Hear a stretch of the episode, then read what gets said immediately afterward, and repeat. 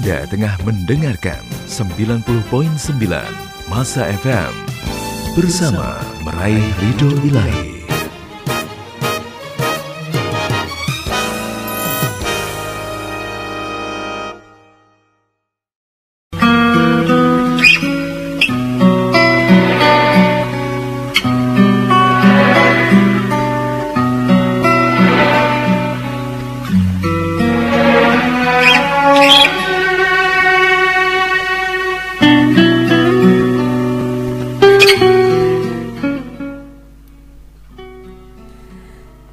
Bismillahirrahmanirrahim. Assalamualaikum warahmatullahi wabarakatuh.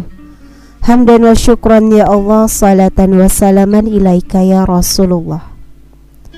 Alhamdulillah bertemu kembali bersama saya Mae Di frekuensi 90,9 FM Banjarmasin. Radio spiritual penyejuk dan penentram nurani bersama meraih ridho ilahi di edisi hari ini hari Jumat tanggal 6 Maret 2020 atau bertepatan dengan 11 Rajab 1441 Hijriah di program Kamusku Informasiku.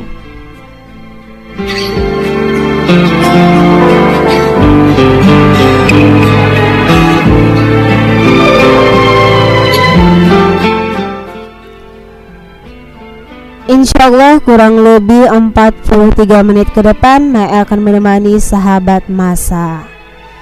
Sebelumnya Mae mau nanya nih gimana kabarnya sahabat masa di sore hari ini? Semoga sehat selalu ya. Dan apa yang kita lakukan mulai pagi sampai sore hari ini Semoga bernilai ibadah tentunya. Amin amin ya rabbal alamin. Nah sahabat masa hari ini Mae akan men-share nih Tentang ilmu yang insya Allah bermanfaat. Tapi sebelumnya kita break sebentar ya. Kita dengarkan sebuah lagu dari Maidani Kaca yang berdebu.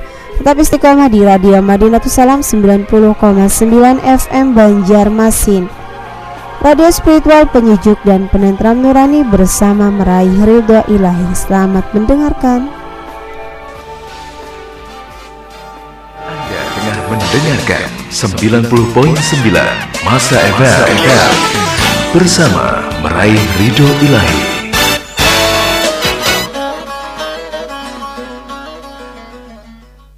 Assalamualaikum. Eh, waalaikumsalam. Kenapa cilmnya termenung kayak itu? Inggi Cilai, aku nih lagi berpikir nah, anakku ini sudah berumur 4 tahun, sedang sudah sekolah. Di mana Yula sekolah yang berkarakter Islam? Di Nurul Fikri Banjarmasin aja. Alhamdulillah anak ulun di sana juga sekolahnya.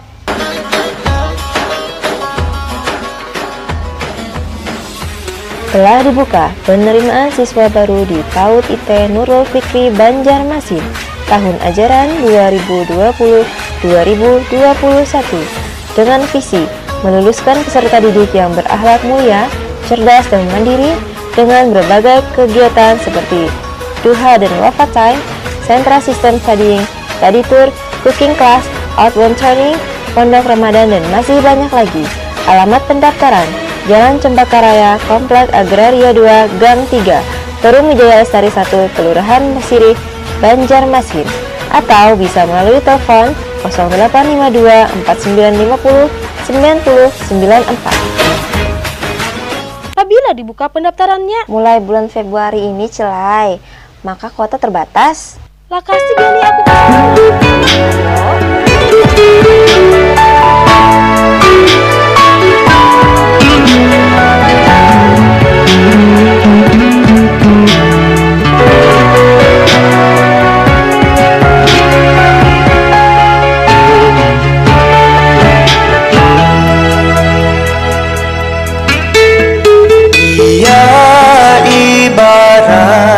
Kaca yang berdebu Jangan terlalu keras membersihkannya. Nanti ia mudah retak dan pecah. Nanti ia mudah keruh dan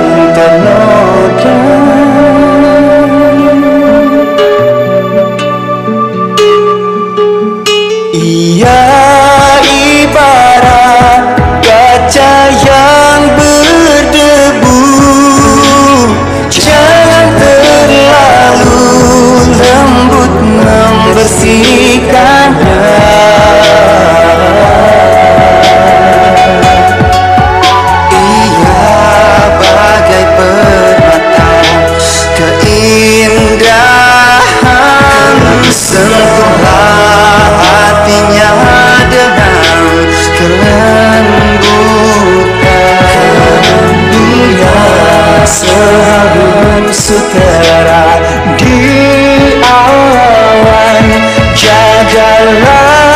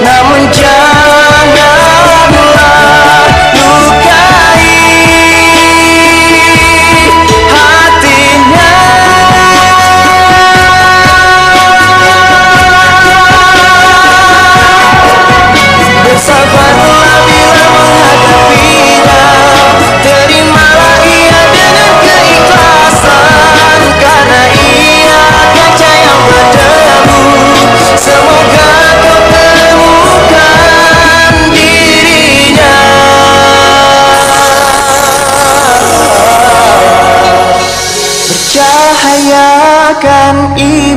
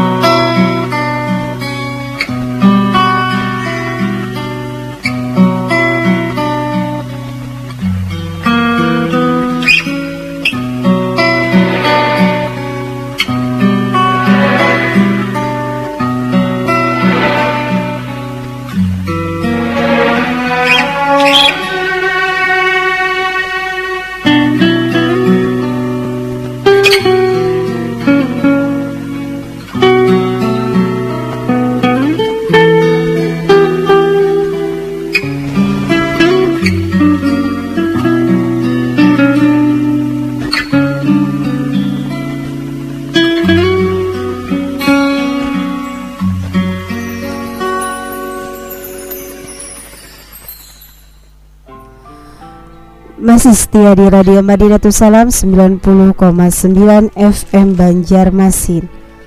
Radio spiritual penyejuk dan penentram nurani bersama meraih ridho ilahi. Dan tentunya masih bersama saya Ma'e dalam program Kamusku Informasiku.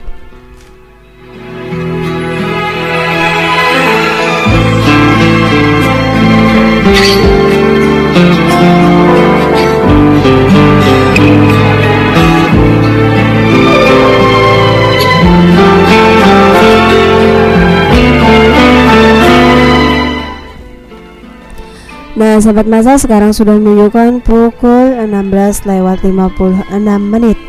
Sekitar 34 menit lagi Maya akan bersama sahabat masa di sore hari ini.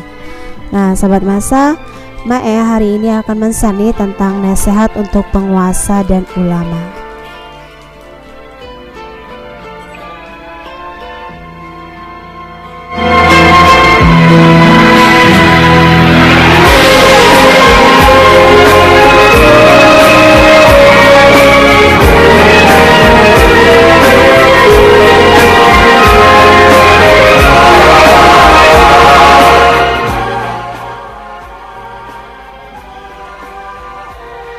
Salah satu masterpiece-nya, At-Tibur al-Masbuh fi Nasihah al-Muluk pada bagian awal babnya Huzatul Islam Imam Al-Ghazali menukil beberapa riwayat sebagai bahan renungan bagi para penguasa juga para ulamanya.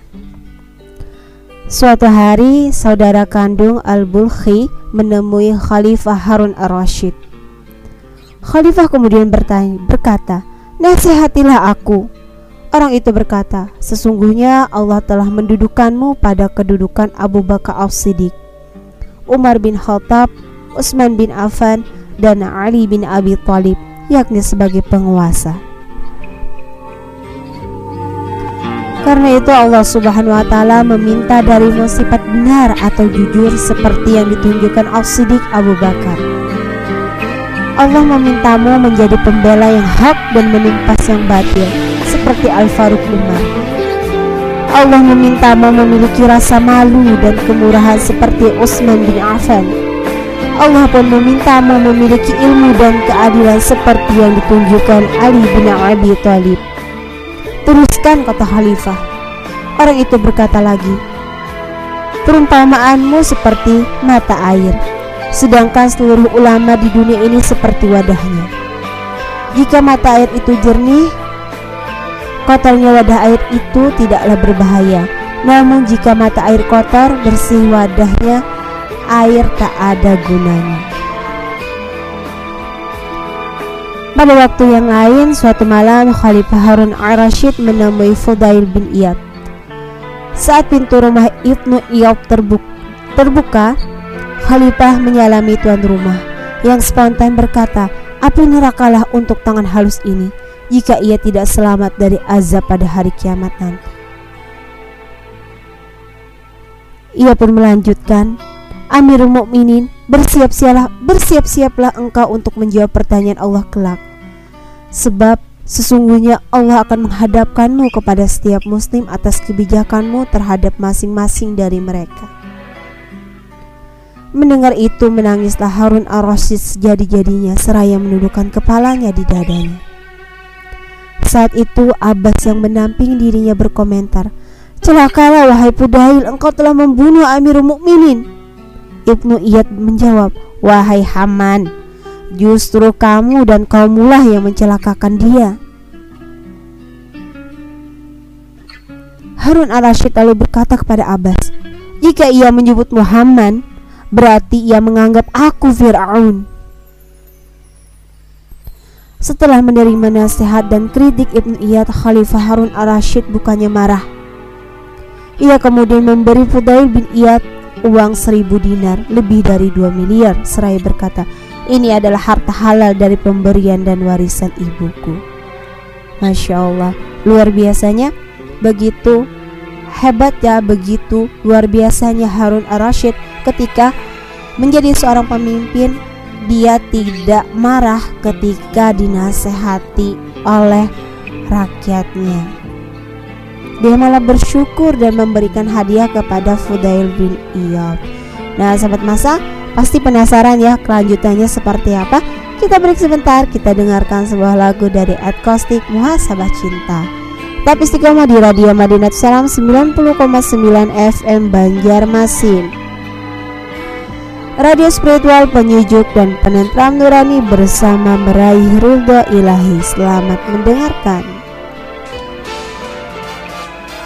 Anda tengah mendengarkan 90.9 Masa FM bersama meraih ridho ilahi. Ikuti dan hadirilah pengajian khusus muslimah bersama Majelis Ta'lim Muslimah Al-Batul Pimpinan Ustazah Syarifah Firdaus BSA SHI Perbanyaklah dengan mengingat mati kata Nabi. Karena kalau dengan ingat mati Maka keinginan kita terhadap dunia akan binasa. Ibu kalau sudah ingat mati Andaikan Esok hari itu sudah tiba saatnya kita untuk mati Kira-kira apa yang terjadi pada hari ini? Mungkin kita sudah gak nafsu makan Gak pengen minum, gak pengen ke mana-mana Pengennya di dalam kamar sholat terus pada hari Ahad pertama dan Ahad ketiga di setiap bulannya. Bertempat di Jalan Pangeran Samudra belakang Gedung Orion nomor 12 atau kediaman Allah Yarham Habib Hasan bin Abdurrahman Al-Kaf. Acara dimulai selepas sholat zuhur pukul 2 siang hingga selesai. Mari kita tingkatkan iman dan takwa kita kepada Allah dengan menghadiri majelis taklim ini. Semoga kita bisa menjadi muslimah yang berakhlakul karimah. Amin amin ya rabbal alamin.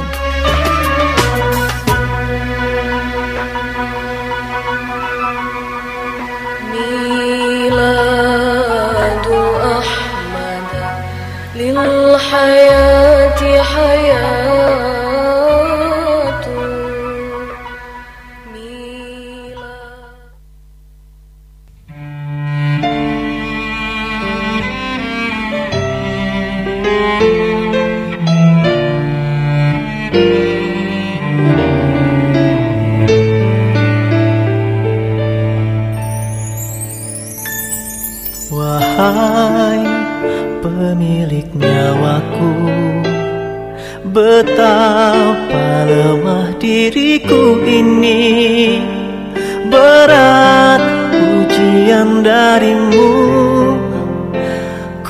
pasrahkan semua padamu.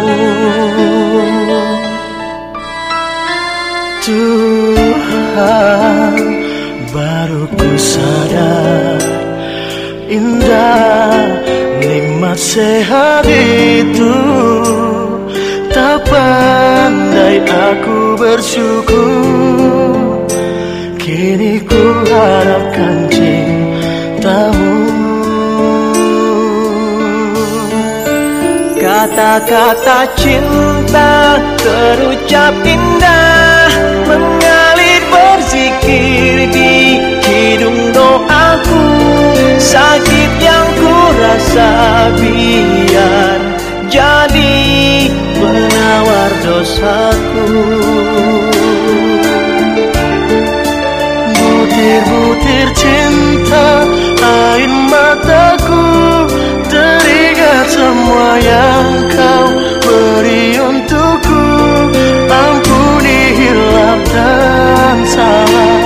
Selama ini Ya Ilahi. Muhasabah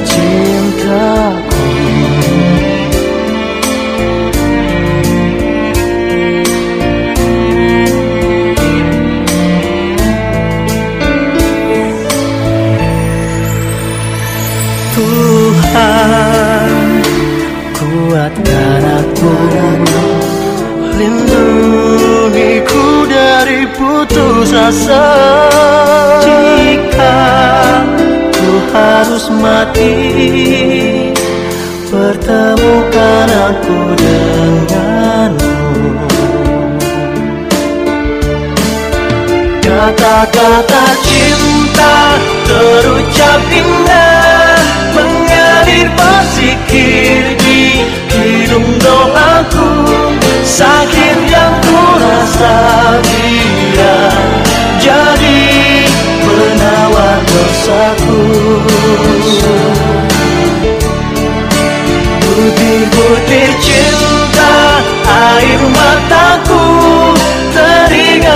semua yang kau beri untukku Ampuni hilaf dan salah selama ini Ya Ilahi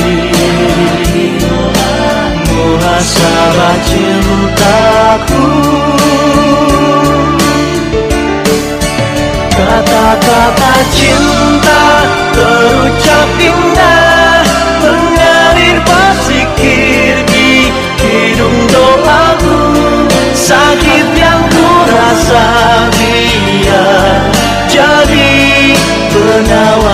dosaku.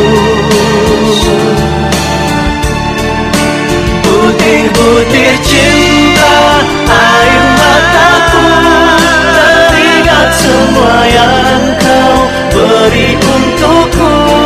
Ampuni hilaf dan salah selama ini Ya ilahi.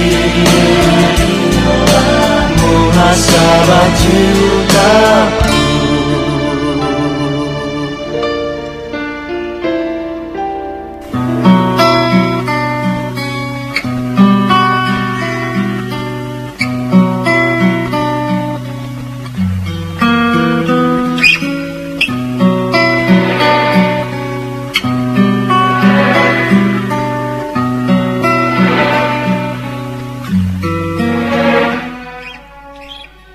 Masih setia di Radio Madinatul Salam 90,9 FM Banjarmasin. Radio spiritual penyejuk dan penentram nurani bersama meraih ridho ilahi. Dan tentunya masih bersama saya Mae dalam program Kamusku Informasiku. Nah sahabat masa penasaran ya cerita tentang Harun Ar-Rasyid dan Ibnu Fudail Ibnu Iyad malah berkata, Akulah yang menyuruhmu melepaskan kedua tanganmu dari harta dunia dan kembali kepada penciptamu. Lalu mengapa engkau malah melemparkannya kepadaku? Fudail bin Iyad sama sekali enggan menerima uang itu. Ia pun pergi dari hadapan khalifah. Dalam riwayat lain, Khalifah Umar bin Abdul Aziz pernah ditanya, "Apa penyebab taubatmu?" Khalifah menjawab, Suatu hari aku pernah memukul pembantuku. Pembantuku kemudian berkata kepadaku, "Ingatlah suatu malam yang esoknya adalah hari kiamat." Sungguh sejak itu perkataannya telah menghujam dalam hatiku.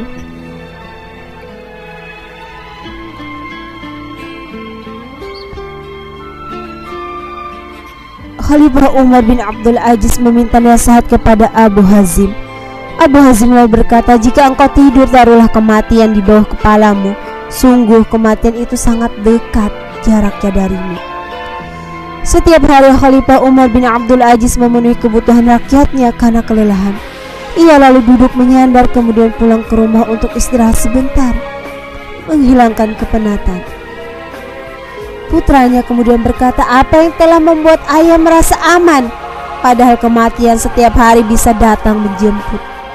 Sementara di luar mungkin masih ada orang yang membutuhkan ayah. Khalifah Umar menjawab, engkau benar. Seketika Khalifah Umar pun bangkit dan pergi kembali menemui rakyatnya. Ini diceritakan di dalam Al-Ghazali Al-Tibir Al-Masbuk fi Nasiha Al-Muluk Dar Al-Kutub Al-Ilmiyah halaman 23 sampai 54 1988 ya ini terbitannya ya. Masya Allah Dua cerita ini menggambarkan bagaimana sosok pemimpin ketika terjadi ketika dinasehati oleh orang lain dia langsung tersadar. Bahwa kematian itu dekat. Kematian itu tidak memandang siapa pun, apakah dia pengusaha, apakah dia penguasa, apakah dia orang kaya, apakah dia orang miskin. Semuanya sama bahwa kematian itu pasti akan datangnya bahwa setiap yang bernyawa pasti akan mati. Demikianlah nasihat adalah bagian tak terpisahkan dari para penguasa muslim pada masa lalu. Bahkan telah menjadi makanan sehari-hari mereka. Sebaliknya, nasihat kepada para penguasa juga tidak pernah lepas dari para ulama. Bahkan menjadi kebutuhan mereka, banyak para ulama pada masa lalu rela menghabiskan waktunya untuk mengontrol mengawasi, menasehati, mengkritik, sekaligus meluruskan para penguasa yang menyimpang tanpa kena lelah, khawatir, atau takut. Dengan itulah dalam sistem Islam, keadilan tetap kokoh meski seandainya bumi runtuh. Kezaliman lenyap di bumi yang berdiri tegap. Tidak aneh jika sepanjang zaman kekhalifahan Islam pada masa lalu terlalu banyak kisah-kisah nyata para penguasa muslim yang menggugah. Perasaan karena kejutan, kerendah hatian, keadilan, kejujuran, kemanehan dan kebajikan mereka dalam memimpin rakyatnya. Terlalu banyak pula kisah-kisah nyata para ulama yang menyentuh kalbu karena kewaraan, keberanian dan ketajaman lidah mereka di hadapan para penguasa.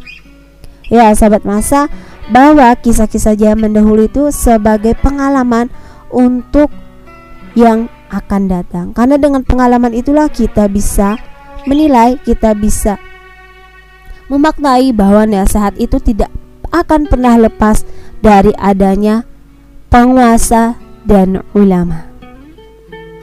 Apalagi uh, muhasabah lil hukam atau muhasabah terhadap para pemimpin, para penguasa. Nah, sahabat masa, kita break sebentar ya, kita dengarkan sebuah lagu dari siapa ya?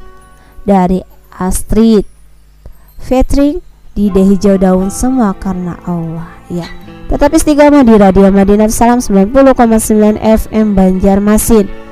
Radio spiritual penyejuk dan penentram nurani bersama meraih ridho ilahi. Selamat mendengarkan. Anda tengah mendengarkan 90.9 Masa FM Bersama meraih ridho ilahi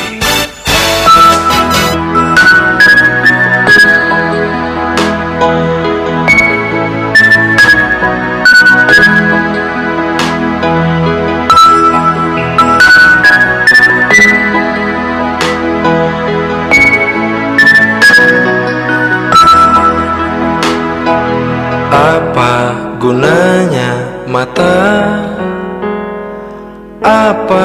guna telinga? Jika yang kau lihat Jika yang kau dengar Membuat murka Allah. Apa gunanya mulut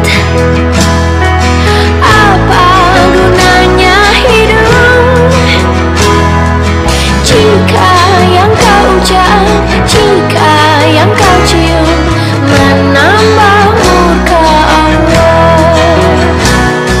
Semua karena Allah. Semua untuk Allah. Apa artinya Masih